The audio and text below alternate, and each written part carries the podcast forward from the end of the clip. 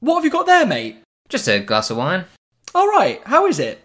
Eh, It's alright, I guess. I mean, obviously, it's not really delicious like a pint from Beer 52. Well, it's a good job that this episode of Podcast Secrets of the Pharaohs is sponsored by Beer 52, the world's number one beer club. With Beer 52, you'll receive a case of beer every month featuring craft beers from all over the world, including Belgium, California, New Zealand, and more. As well as getting eight free beers, you'll also receive the award winning magazine Ferment, as well as a couple of different snacks. Perfect for a night in or an innocent picnic in the park. For the last time, it was a picnic. You couldn't see the snacks. We had two different types of snacks. Best of all, you can pause or cancel your membership at any time, so you don't need to worry about the Ombudsman coming to get you if you want to take a break from your membership. So, seriously, what are you waiting for? If you want to get started with a free case of beer, head to beer52.com forward slash peep to access your first case for free.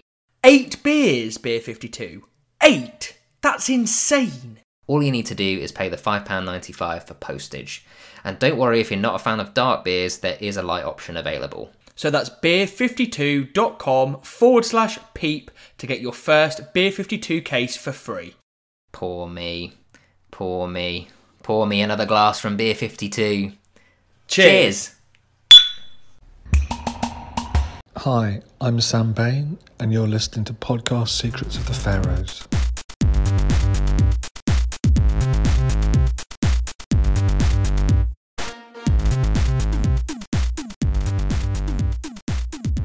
Hello, and welcome to Podcast Secrets of the Pharaohs, a podcast all about discussing and reviewing the British sitcom Peep Show. My name's Tom Harrison, and I'm joined, as always, by Rob Graham. Hello. And as you can probably guess from the title of this episode, that we're also about to be joined by the man, myth, Peep Show legend that is co-writer, co-creator, co-producer, what all sorts of labels that we can uh, attach to him, and that is uh, Mr. Sam Bain, who I think you know at the start of this we were like. Jesus, if we can get Sam on one day, like that will kind of be uh, that's like the end game stuff, and uh, we're really, really excited to to share our conversation with him. Yeah, and it sort of really came out of the blue. Like I'd messaged him months and months ago. So this interview, like you're hearing this sort of mid July, we recorded this interview in mid April.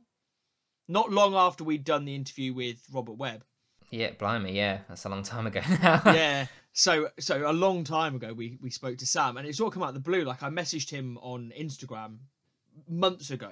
Wasn't even then I'd messaged him, and for some reason he just randomly picked up my Instagram message and said, "Yep, let's let's sort it out."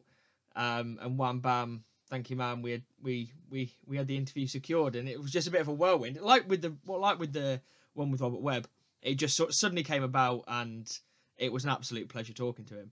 Yeah, so big shout out to Sam for uh, he's, a, a big timer now. He's out there in um, in California doing his thing, breaking America. Um, so really appreciate him uh, taking the time out of his day with like the time difference as well. It's like eight hours different. So a little had to make sure that we got the calendars right. Um, but yeah, big shout out and thank you to to Sam. It's um, like I said before, like you know when you go in doing something like this, you only dream of getting these sorts of people. Um, so it kind of you know helps complete the podcast more than we ever thought we would.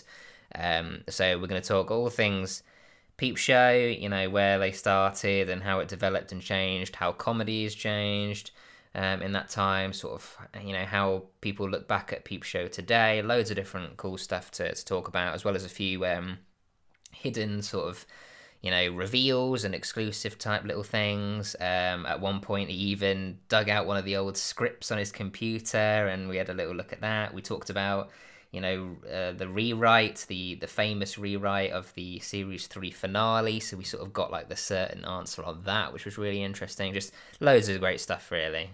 It's great. I think what was great about it was just hearing it from the horse's mouth because we've spoken to loads of the cast. We've spoken to like big Peep Show fans. We've spoken to people who think they know their stuff about Peep Show, and we think we know our stuff about Peep Show.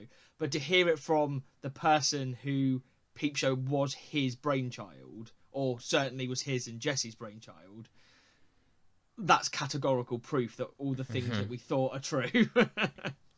Yeah, exactly. Um, so yeah, kind of I don't want to bang on too much about it, but it's sort of is, it really is that dream guest. So um, shall we, shall we just jump right into it? Actually, uh, let's not keep the people waiting too much.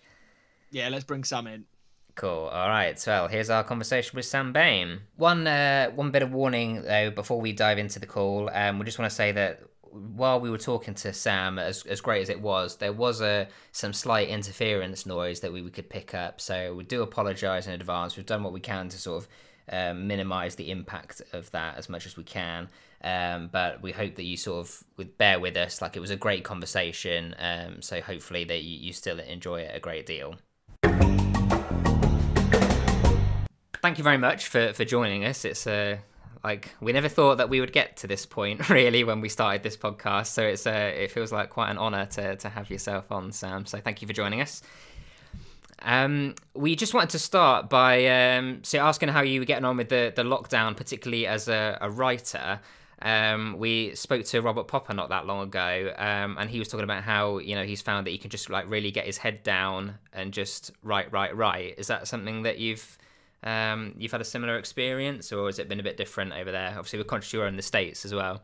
That sounds like Robert. He's very hardworking, industrious individual. Um, yeah, I mean, it's not been too too much of a change in a way for me writing at home.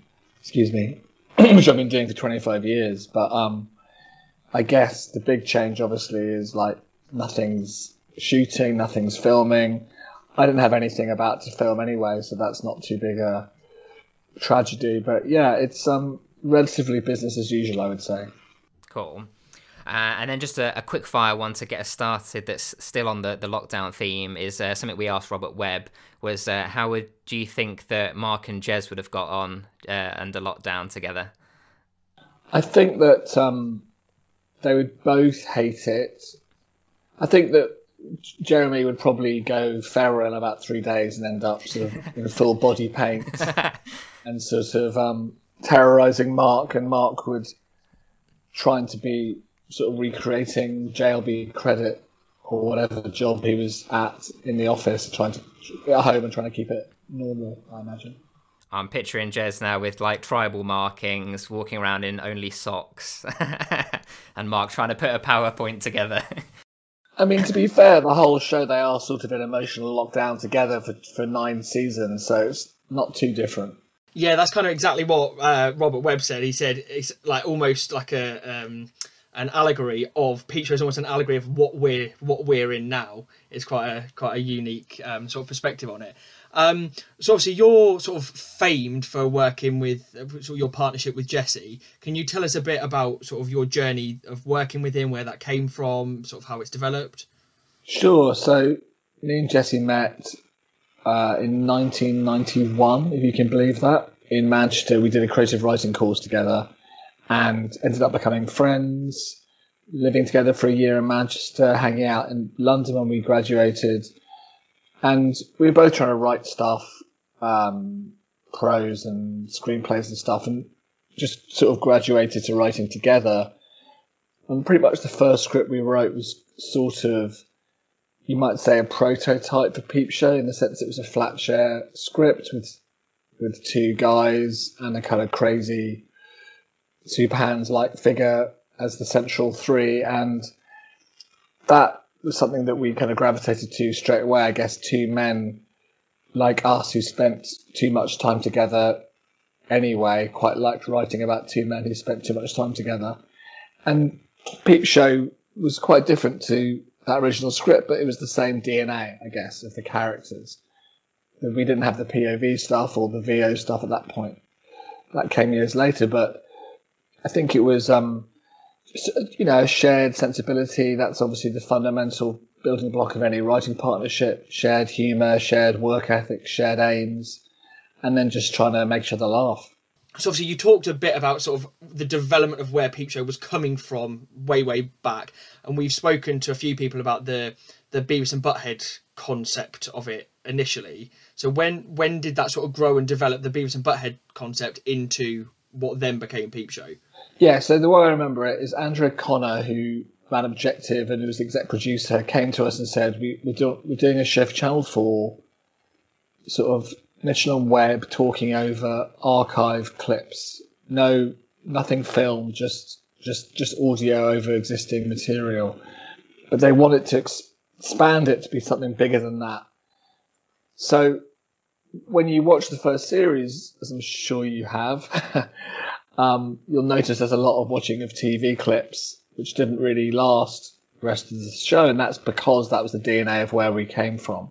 So we imagine these two people watching TV and talking about it, but then obviously we wanted to expand into the rest of their lives in the flat and so forth. And I guess the VO idea came as a kind of thinking of, well, if they can talk about what's happening on TV, maybe they could talk about what they're thinking about when they're getting yogurt out of the fridge or whatever it is.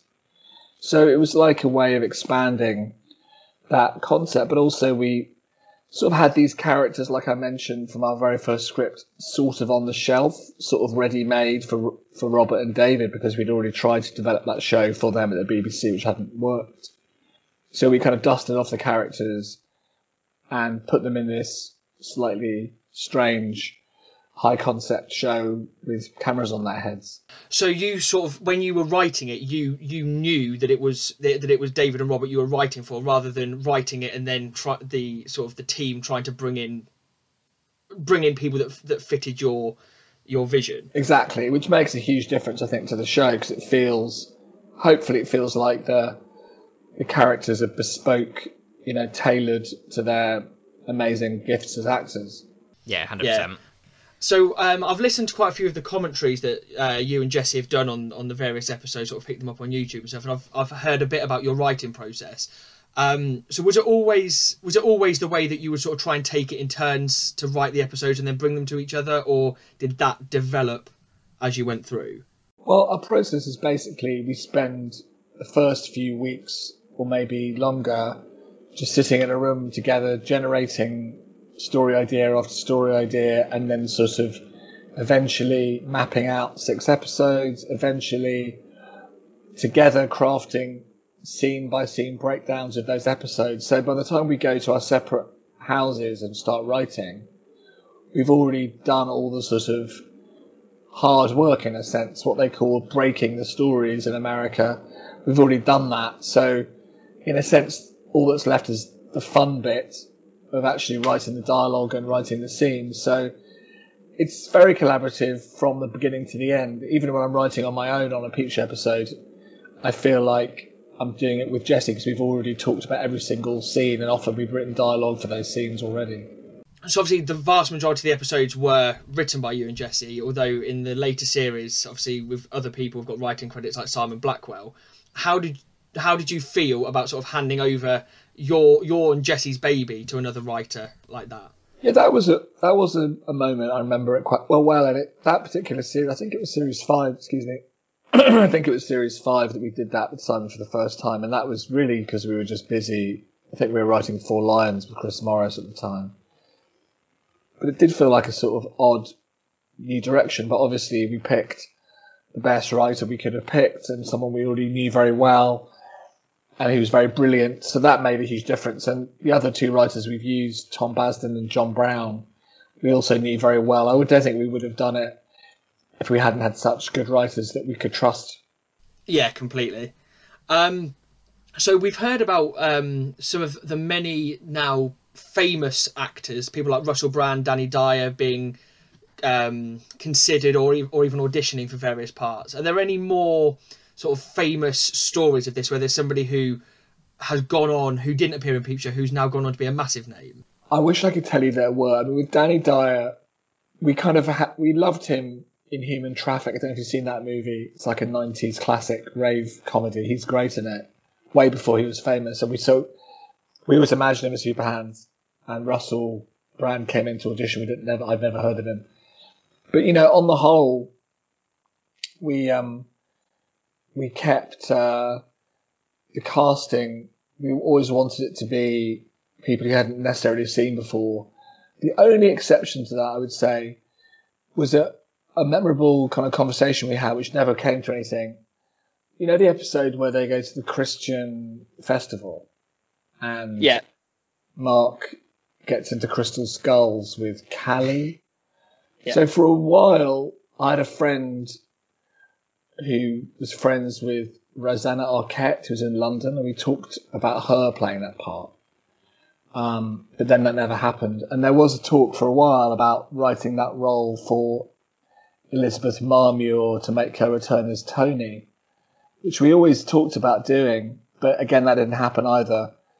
There was even a draft of this of the final episode, the final party scene in the final series, where we had a lot of Jeremy's ex girlfriends like Big Suze and Toni, sort of as guests. But we and we did think about doing that, but we decided it might be a little bit too self referential and might sort of just slow everything down. And we were worried about not being able to have time to do those actresses justice, so we didn't do it in the end. Hmm, that's interesting. I just wanted to, to jump back slightly to the, the topic of uh, bringing in new writers like Simon Blackwell and, and things like that.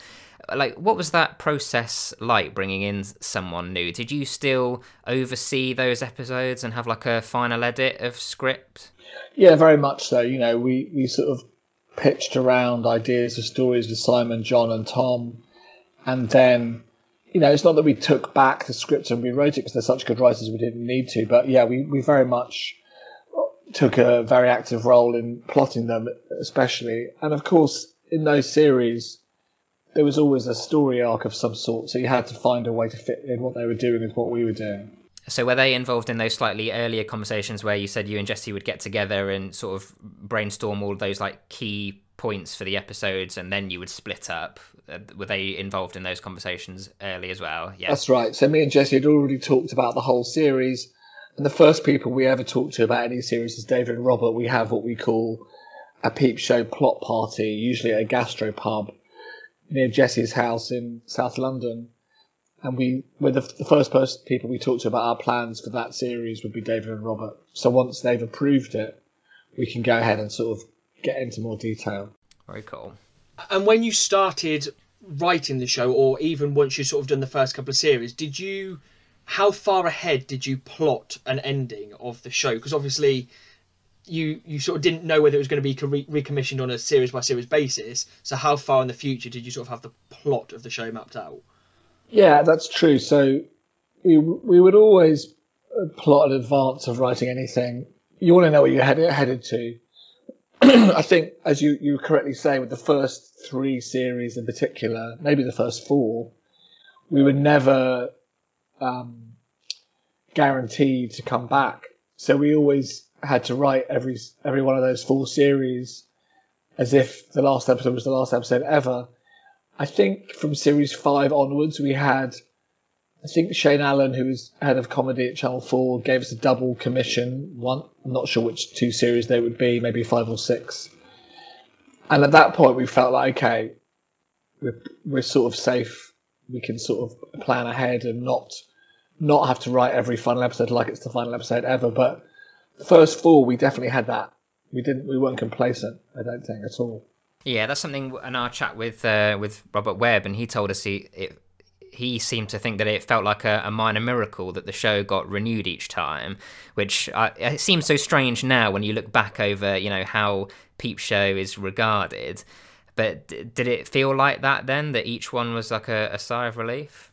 Oh yeah, I mean, series two being commissioned was a major miracle because we done. Me and Jesse had been involved in a couple of sitcoms adult sitcoms as well as kids shows, but the adult shows hadn't done well, and we were well aware that one series might well be it. So we were extremely focused on getting to series two. And we always felt like, well, two series is respectable. Fawlty Towers, The Office, you can sort of say, oh, that's all we wanted to do and pretend it was your idea to stop there.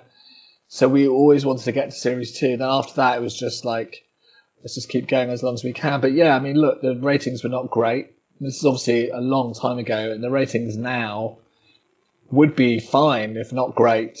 But in 2003, four, they were not impressive. So I think we always felt we were lucky to keep going, especially in the early years. Mm, yeah, absolutely. I think some of the um, something that we've spoken about in our various reviews of episodes is that some of the episodes that are typically around the so the series three finale and the series four finale where and we discussed uh, series three and four seem to be really where like things like took off like in quite a major way. Um and so how we're talking about how some of those best episodes in quite a lot of shows actually are ones where you take the characters out of their usual environment and just throw them into the wild almost um so was was there a conscious effort to do a bit more of that sort of stuff as the the series progressed? Because the series three and four, particularly like four in particular, really seems to feel that way. Yeah, I mean, look, series four. To be frank, we had major budget issues for the first time because the shows we were doing were so expensive because there was so much outside shooting. It's a lot cheaper to shoot inside a flat for six episodes than it is to go on a barge and to a church and all the other places we went on that series. And I think we put lovely Piers Reed, our production manager, under a lot of pressure, and it was it was tough because we it was becoming very ambitious.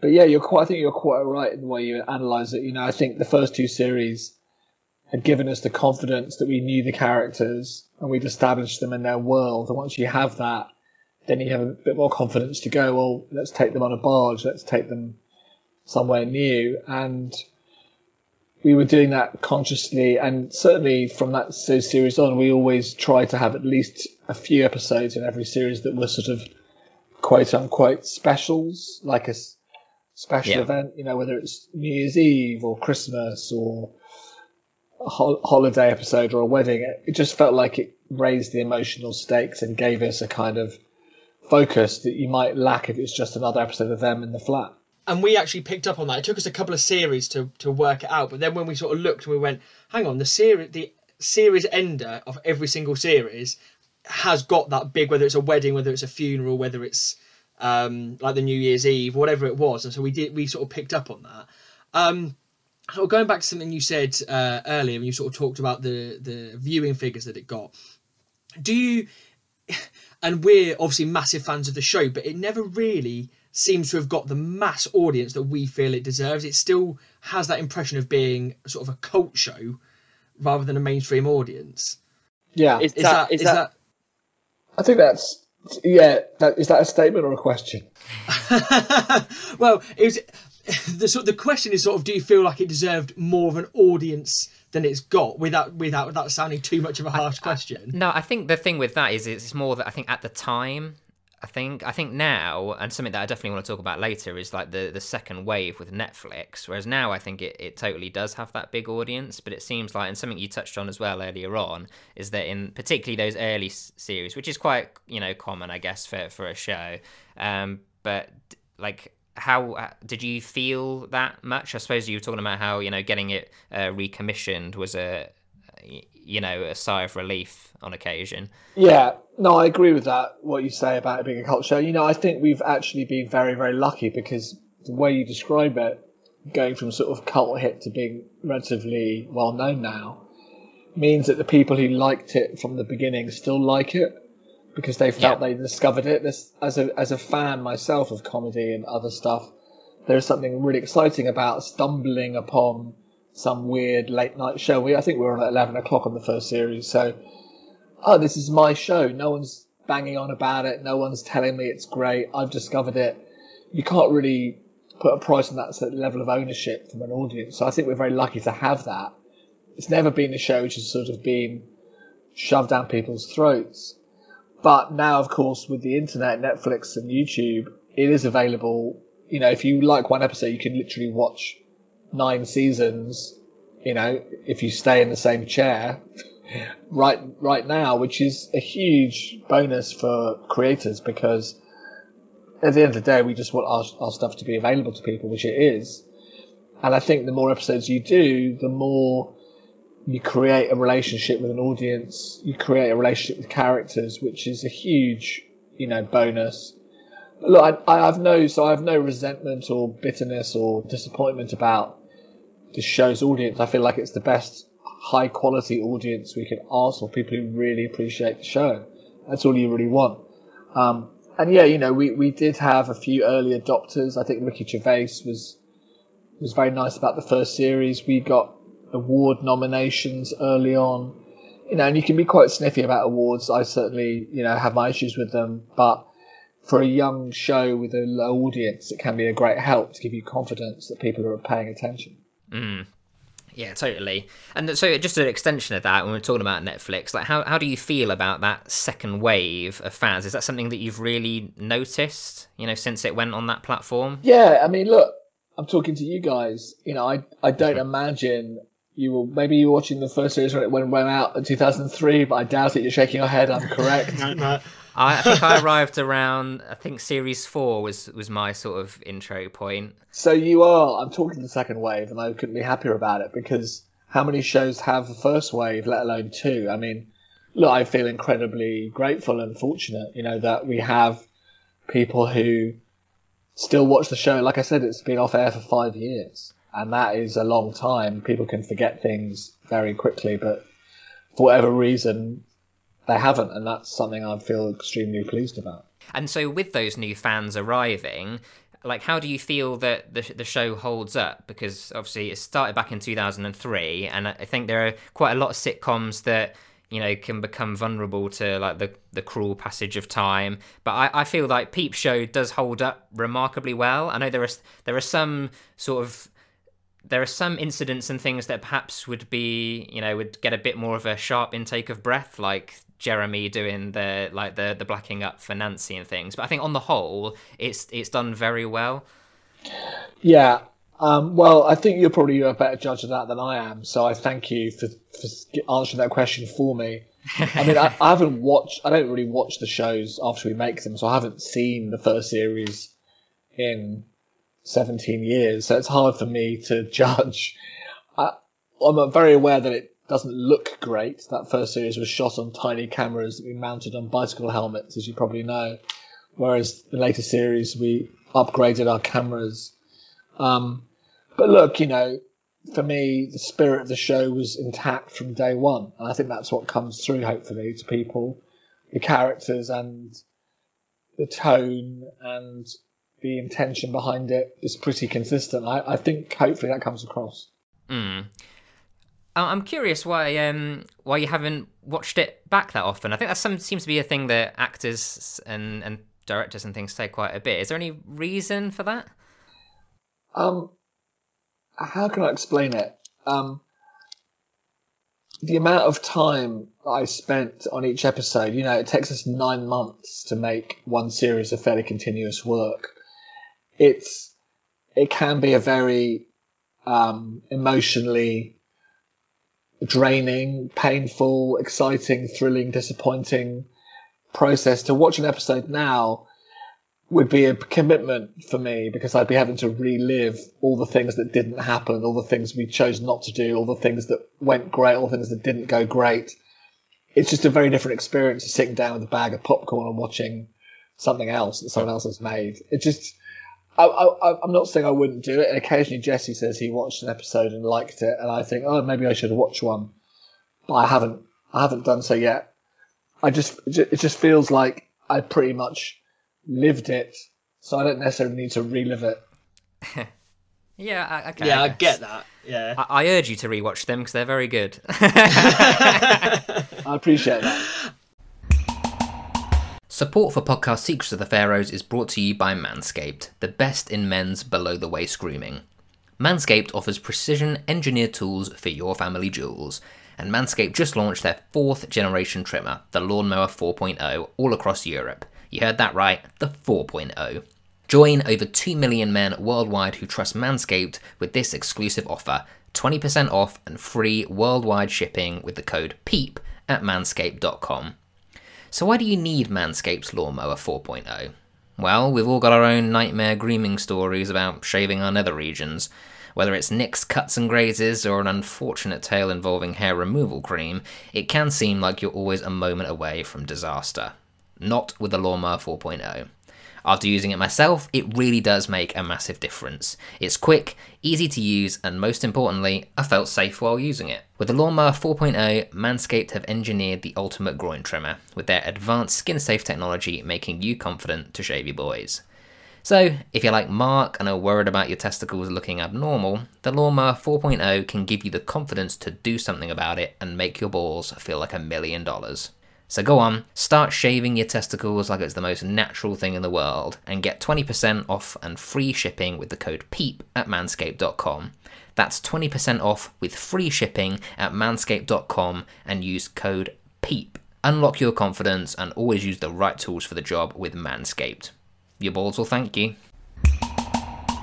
Um, so what do you make of the um, the in terms of you the amount of time you sort of put into writing it? What do you then make of the attempted remakes that have obviously happened since? And I've read uh, your interview that you did when you were talking about the the reboot with the two female leads in in America. Um, is it is it flattering? How does it feel when you see these sort of um, remakes happening? Well, there's been okay, so in my memory, there's been four attempts. The first one was done without any involvement from us, and I think that's the one on YouTube, um, which you can see in all its non-glory. So I don't need to go into much detail on that. They didn't do much of what we did in terms of VO and POV and stuff like that. So that wasn't a happy experience. Um, the second one was something that we were more involved with, which they actually shot a pilot for a channel in the States called Spike and that didn't go to series. So that that was fine, you know, not not a big deal either way, particularly. The third one was a script which never got to pilot, which we had a couple of calls about. But the fourth one is one I'm actually actively involved with. In fact, I was reading an outline, uh, a scripted document yesterday about it, and that's something that I have been sort of championing because I I got to know a great writer here in LA, Karey Dornetto, who's done a lot of really great comedy. And I felt like if you were going to do a remake, doing it in a way that's exciting and radical, like Two Women, might actually be a much more exciting way to go because hopefully um, it would separate you from too much comparison with the original show. And I think those remakes the ones that work are much fewer than the ones that don't work. You know, it's very easy to lose what's special about a show when you remake it. So the first meeting I had with Karey when I suggested the idea to her, my thing was, look, you know, take the DNA of the show, take the POV and the VO stuff, take the two flatmates, and everything else, just make it up, make it your own, make it a different show, a new show in a different city, different country, different people just take what you like and leave the rest, basically. And that's what I think she's done and doing is doing really well. It's interesting what you say about you know remakes that stick that don't differentiate themselves enough. I think that one example of that is the the Inbetweeners remake, which seemed to flop like quite hard. And I think when you try, and I think this uh, it was a, a thing with the, the early series of the the US office where they almost went word for word with the the British version and didn't do enough to you know make it their own so we're very conscious of getting like a experienced american tv writer involved from the get-go for this one. Yeah that was the whole idea. You know i wouldn't have done it if i hadn't got to know Karey and thought she'd be perfect because you know in tv especially in america the writer is king. They're called showrunners for a reason. You want someone to just own the show and that was always the idea from the beginning to make it something very distinct yeah, and we talked about that. We actually dedicated a whole episode of our podcast to talking about the news, see, based on your the article that we saw that you'd uh, sort of been interviewed for, and we we sort of discussed the fact it has to be exactly what you said, the the concept of the the voiceovers and the POV, but then after that, if you tie it too closely in together, and it has to be one of them has to be uh, a credit manager, one of them has to be a failed musician. When you when you start tailing it in too much, it it, it's always going to be the American peep show rather than whatever Karey wants it to be. Yeah, and I think more so now than when we started talking about it a year or so ago, the show is still alive, peep show, right? So you can't ignore it. People who like comedy will probably have seen both if they watch the second one, if it gets made, whatever. So you have to be aware of that. And I think that, yeah, we'll see. I mean, hopefully it'll work out. It's kind of a, still a work in progress. Very cool. Yeah, definitely. Um, so we talked to Robert, and you've mentioned it briefly about the um, the deal with the BBC that Robert and David sort of had with with with the shows that they were they were doing. Do you think that Peep Show that you wrote would have worked on any other channel? It does seem like a very Channel Four type show. Yeah, I feel very um, sort of protective and fond of Channel Four because you couldn't ask for a better experience. I don't think they championed it, they recommissioned it, they commissioned it in the first place, which the BBC probably wouldn't have done, or you know didn't commission a version of the show when we tried with them. And you know, I think um, one of the great things about Channel Four is all they ever wanted it to be was itself.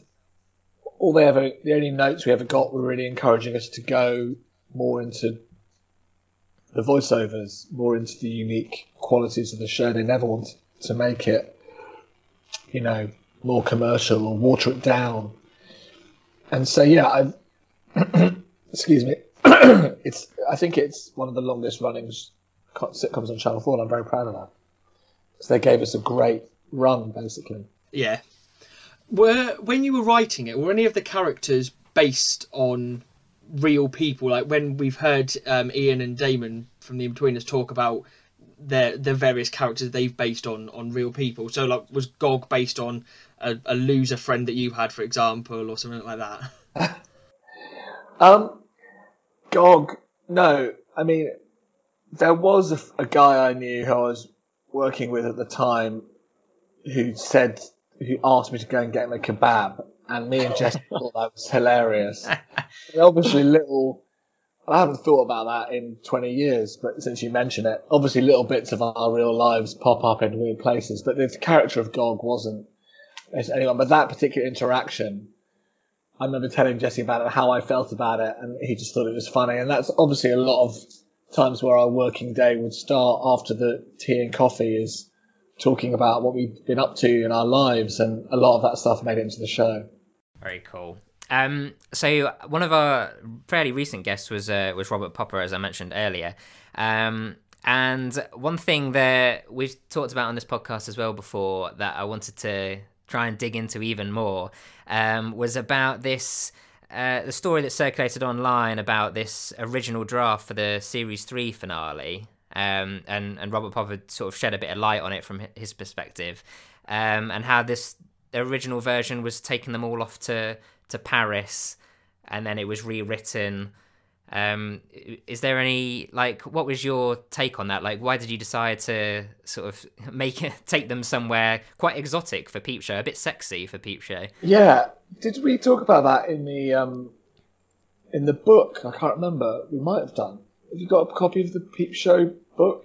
No, I'm afraid not. I think we talk. I think there's even some extracts in that book. I'm not trying to plug the book, but I'm um, I'm literally as I as I um, talk to you, I'm going through my hard drive to find the scripts we're talking about. But I remember it pretty well, and basically, um, yeah, there's a few reasons why we changed that. The first one was budget. I think Phil Clark, our lovely producer, had a look at it and said, hmm, Paris, maybe not, which is fair enough. But, um, but also I think that, um, well, I remember we did a read through of, of that episode and, uh, it, you know, people didn't like it basically because, um, Johnson committed suicide and that isn't Yeah. very funny. That's what I remember about it. Um, so yeah, it was the idea was that Mark would be. I think the, the joke idea is that Mark's in Paris um, with Sophie. He's going to ask her to marry him, which is what obviously happens in the real episode he filmed. And then um, he finds out that Johnson's died, and he doesn't want to tell Sophie that piece of news because it's going to ruin the romantic vibe. But the, the longer he leaves it, the worse it makes him look, and that's what we found funny about that storyline. It's like how just the something you can only do in Peep Show, really, of um, how long can I leave this? The more the longer I leave it, the worse it will seem. And it's sort of like how when do you let go of a rising balloon? That was the um, that was the idea. Oh, that's really interesting. Well, I'm very glad that uh, Johnson managed to survive because I think he's quite a lot of people's, um, you know, favorite characters, or certainly of like you know outside of Mark and Jez. So uh, very grateful for that. yeah, I mean, you know, it was a fairly brutal. I think it was one something something you write and you don't um, ever expect. You don't really think about it. Um, but yeah, when you hear it. Uh, when you hear it actually read out by people, you think, okay, we can't really do this. It's too horrible. but yeah, I'm looking at I'm looking at the first draft now. Um, Rive Gauche, Parisian Bistro, Dingy French Restaurant. And some of these scenes ended up sort of repurposed. Assuming they go, assuming they're looking for a restaurant and and Sophie, you know, they can't find a, a restaurant that um, that Sophie um, is happy with is in there there's a lot of Toni in this episode, and she was meant to be in this series, but then she couldn't do it, so we we created the character of Big Suze fairly re- late in the process to replace a lot of Toni's roles. So, what's the idea with Big Suze? Because obviously, Big Suze is mentioned in series one. So, was the idea that she was only ever meant to be this character that we heard about but never saw? Yeah, and so when we, when as often happens with shows, I think both think for series three, I remember it being a bit of a double whammy because both Rachel Blanchard, who played Nancy, and Elizabeth Marmur, who played Toni, weren't available quite late on. So we sort of, and those are obviously to the two love interests of Jeremy from the first two series. So we had to, we sort of had to create something from nothing a little bit, and we got lucky with lovely Sophie Winkleman because it was a tough, a tough corner, one of the toughest corners we've been put in, I think, as writers. Yeah. Yeah, and out of it, you got a great character who then, you know, goes on to become you know, semi-regular. You know, dips in and out a little bit, but you know, still there towards the end. Yeah, I think you have to sort of, um, you know, you have to try and lean into these problems and make the best of them. It could have been something which we'd have felt quite crushed by, and I'm sure we did for a while. But then you sort of have to basically yeah, this episode also starts with a go karting scene for Johnson's stag night. Interestingly, nice. Yeah, there's a lot of weird stuff here which I I've forgotten about. But yeah, the um he he starts drinking again, ends up. I think he is marrying Toni. Good God, it's like alternative. Yeah, that's that's something that we'd seen. Yeah, I can't imagine what Johnson's stag night would have been like. I think it was quite upsetting for everyone. so obviously you've talked about the fact that that that episode got changed. You never it never it went never went through in its, its original guise. Are there any episodes or any scenes that you either regret might not be the right word, but think that thought when you're writing them they would be funnier than they turned out to be, or on the on the flip of that, scenes that you wrote thinking this is just a standard part of my script, and it's turned out to be sort of a classic part of it. I think one of the episodes that people often refer to as the dog eating one, which we, you know, felt like any other episode really. I guess again in a good way, like when I said we did the read through for Johnson's death, and it felt like too horrible to do in reality. The dog thing felt funnier than we expected I think a lot of times visual jokes or extreme situations can really come across. Well, you have to be very careful with them because you can go badly wrong. But it felt like this one actually is, is actually pretty hilarious because I don't know, it's taboo busting. I think we got it about right where you shot it, which is always hard to do. So yeah, that was one that took us by surprise. I think Tom and I discussed this, and I, I can't remember who we discussed it with. We discussed it with one of the cast. The funniest bit about that isn't the eating of the dog; it's the fact that you know about 15 minutes before that it's going to happen. You know the whole way through that episode. As soon as that dog is there, you know something is going to happen badly at the end. And there are so many opportunities, and that's down to your amazing script writing. There are so many opportunities as you go through for Jeremy to not eat that dog, and that is what just creates the hilarity, not the shock factor of actually eating it.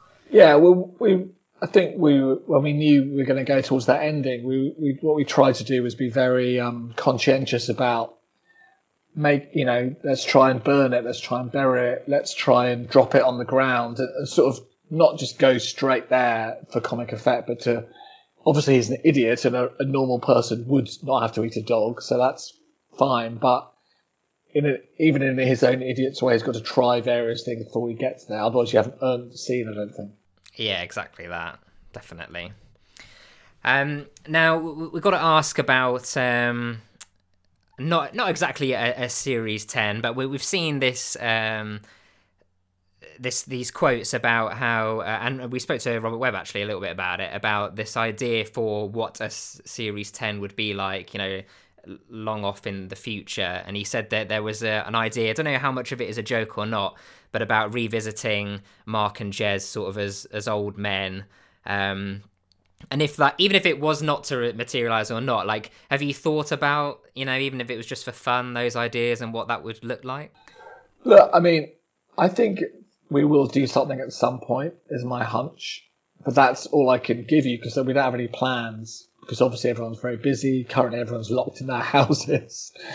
um, I'm in LA. Jesse's obviously doing Succession to great effect.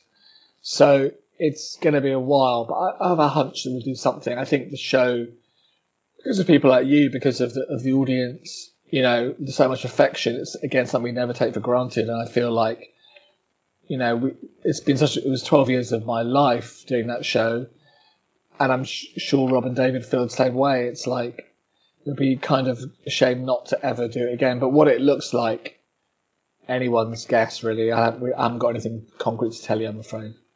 No worries. We'll we'll live and dream that that we'll get to see them as old men.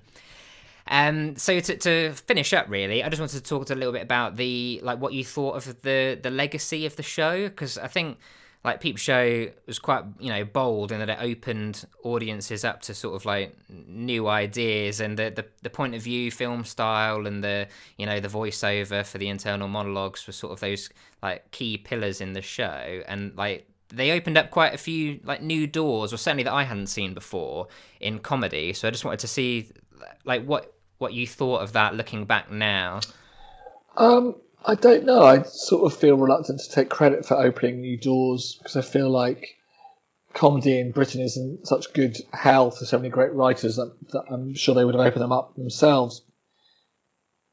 I suppose if, if anything, I feel like we benefited from shows that came before us, like Spaced and the Royal Family, who showed us new ways of doing comedy, doing it in a very visual style that's very unique. Um, yeah, I mean, it's hard for me to answer that question, to be honest. I feel slightly unqualified, but um, if it has opened up new doors, then I'm happy. It's good to open doors, I think, in general, isn't it? As a yeah, rule. Absolutely. Uh, do you think that, you know, I'm, I'm almost a bit curious as to why maybe that hasn't been explored more, though. Like the, the internal monologues in particular, because I know that the point of view stuff is is very um, I don't know. I, I, it works perfectly with Peep Show, but I can sort of see why maybe like other shows wouldn't do it. But the internal monologues in particular, I think, could be used to great effect in a bunch of other shows. But for some reason, there isn't a like a willingness to go there. Yeah, I mean, obviously, we're not the first to ever do that. There are lots of films which have done that, or subtitles, like in Annie Hall, People's Thoughts. But I think maybe what was different about Peep Show is we made it such a huge part of the show. It's like indivisible from the show, and maybe that's put off other people from trying because it would feel like our area. I don't know. All I can say is that it's something that I do miss because having a third dimension to write in of the human mind is, is pretty pretty special power to have in your in your writing cupboard. I actually watched a scene earlier with um uh the scene in the cafe in the cafe with Mark and I can't remember what her name is, Sophie's friend. Um, sort of in series in series uh, two, and uh, they somebody had edited it and taken out the the monologue, and without that, it so many of those scenes. I don't know whether anyone's done it with any of the other scenes, but it just becomes so so strange. Like watching Mark, where he's sort of doing that weird sort of winking towards her, uh, as he backs off and he's uh, sort of um, sort of saying, "Oh, let's let's uh, let's not let's um." Like lessen the awkwardness with a wink, and he sort of backs away. And without him going, without him hear you hearing him say that, it it just creates a whole new level. Yeah, that's what I sort of mean with like the the opening new doors. Like it, it was more in in that regard of like you've got a whole new like treasure trove of you know angles that you can take and options you can go down to like reveal characters and things like that. So it was more like I imagine you have an awful lot of fun like playing around with. That. Yeah, and you know, I think that was one of the reasons we kept going for nine seasons because we realised quite quickly that we'd sort of struck gold in various different ways, not just with you know, two amazing actors who are comedy, you know, geniuses, and the rest of the cast. But um, that their thoughts is it was like we'd, we'd, we'd found a new source of comedy, almost like you know, there'd never been mined quite like that before, and that felt like such a precious resource that we should keep going for as long as we did. So when you had obviously you talked about the internal monologue, was there ever any discussion of having further characters with the monologue? Like, was it only ever going to be Mark and Jez? Did you ever consider sort of giving Sophie one or Super Hans one? Yeah, I think I saw Sophie was in consideration. Yeah, right? so the, we when we did the pilot, so the pilot uh, we did it in two halves. We did 15 minutes, and then they commissioned a further 15 minutes, and it was same, similar sort of plot to episode two of series one. So when Jeremy goes to, to go have a job interview at JLB, that was the pilot plot. Um, and in that non-broadcast pilot, which I do have on my computer, but is embargoed for legal reasons, and also because it's it'd be quite weird to release it at this precise moment. Um, Sophie does indeed have a voiceover, as does Jeff, played by a different actor. Ah. We did we did think about um, doing that for, for every character, but it just felt like when we saw it and heard it, it didn't work. And I think we made the right choice. But that's the beauty of having a pilot, a non-broadcast one. You can experiment. Yeah, that I think you're right. Maybe to yeah to keep it tight within uh, with just Mark and Jez. But I, I, think it would have been interesting with Sophie to get like a female perspective. But uh, I don't know. Maybe on the, the flip side, then a lot of a lot of the great moments, particularly in the early series, are Mark's monologues when he's trying to, you know, deal and interact with Sophie. I don't know, maybe having her monologue would have it'd have been too much of a peek behind the curtain. I don't know. What do you think? Yeah, that was what we felt. That um, eh, you know, that wanted to get too um, boring, point of excuse me, point of view is a big part of how you tell a story, right? So you can't have infinite points of view because you lose focus we felt like one was probably too few and three was probably too many. Basically, it was just like trial and error, and felt like having two characters that were very well defined, essentially had opposite worldviews. That was enough, and we, if we went beyond that, it would become a sort of quite hard to focus and hard Yeah. to film. I'd imagine as well, even harder to film than. Uh... Yeah, well, it was. in the original scripts and in the pilot that we shot that wasn't broadcast, we were very, um, very kind of specific and and very uh, definite about you only ever hear their thoughts when you're seeing the world from their point of view, because, which obviously before you've seen the show makes sense, right? You're literally in someone's head, visually and in an audio sense. But that made it very hard to edit and we brought in an amazing editor, Lucian Clayton, who's edited Veep and um, Derry Girls and many great comedies since then. And he was the one who took a look at our plans and ripped them up and said, "No, you can't edit a comedy if you can't see the reaction on someone's face when they when it's funny, right?" So he immediately changed all that, and we were able to have much more freedom in in cutting to the funniest take or the funniest performance even if the thought wasn't on the point of view, it didn't seem to matter. And I think Lucian really helped us because the first edits were a mess, quite frankly. It's a very strange show. The visual grammar had not been invented. We had to sort of make one up, which is not something you normally have to do. Normally, if you shoot in the third person, the visual grammar has been established for a century and you're just doing another one of those. This one we had to sort of make up as we went along. And it was, there was many times where it could easily have fallen apart and not worked at all. And and he is someone I always think of as really helping us with that. Oh, that's really fascinating. Um, well, we're con- we're conscious of your your time. Um, so thank you very much. That's sort of sort of a nice um, area to end it on, uh, particularly the legacy stuff. Um, so thank you very much for for taking the time to to chat to us. Um, is there anything you said that at the moment that due to lockdown you're sort of in between things at the moment? Like, is there anything a bit bit too early maybe to talk Um, about? I'm writing stuff, but yeah, nothing's shooting. But I'll keep you posted. cool. All right. Well, stay tuned to uh, to all of your socials then. Everyone's waiting. cool. Well, thank you very much for, for taking the time to have a chat with us. It's been really, really Oh, fun. my pleasure. Thanks for uh, doing the show. It's very much appreciated. All your dedication to it. Brilliant. Cheers. Thanks, Sam. you. By the way, if you want to speak to Ian Morris, he lives across the road from me. I could maybe hook you up if he's interested. Well, Ah, I've been. I've been back and forth with him a fair a fair bit as I, as I was talking to you, and he he seems to be wrapped up. He's trying to finish writing something. He was telling me the other day. All right. Well, I mean, I, I can't make any I promises. mean, yes. but yeah, if you, if you shout I'll mention your that I mentioned that we've done this chat and see said you know that you're good guys and I'll you know I'll leave it up to him. But he, he he's much more entertaining than me. He's had some good stories to tell you. Oh, brilliant! Yeah, Cool, appreciate yeah, that. That would be great. It's No an absolute problem. pleasure, though. Thank you very much, Sam. Uh, you too, guys. Take care. Cheers. Have a good Bye. evening. Cheers. Bye. Bye. There we go then. That was about an hour with uh, with Sam Bain. Absolute pleasure to talk to, to Sam and for him to take the time out of his uh, of his day, even if it is during lockdown. Um, he's the other side of the world, so um, re- really appreciate that. And uh, what what a great conversation. Yeah, it really was like like we said before we played the interview. Some really great stuff, some some theories confirmed, some new stuff come out of it.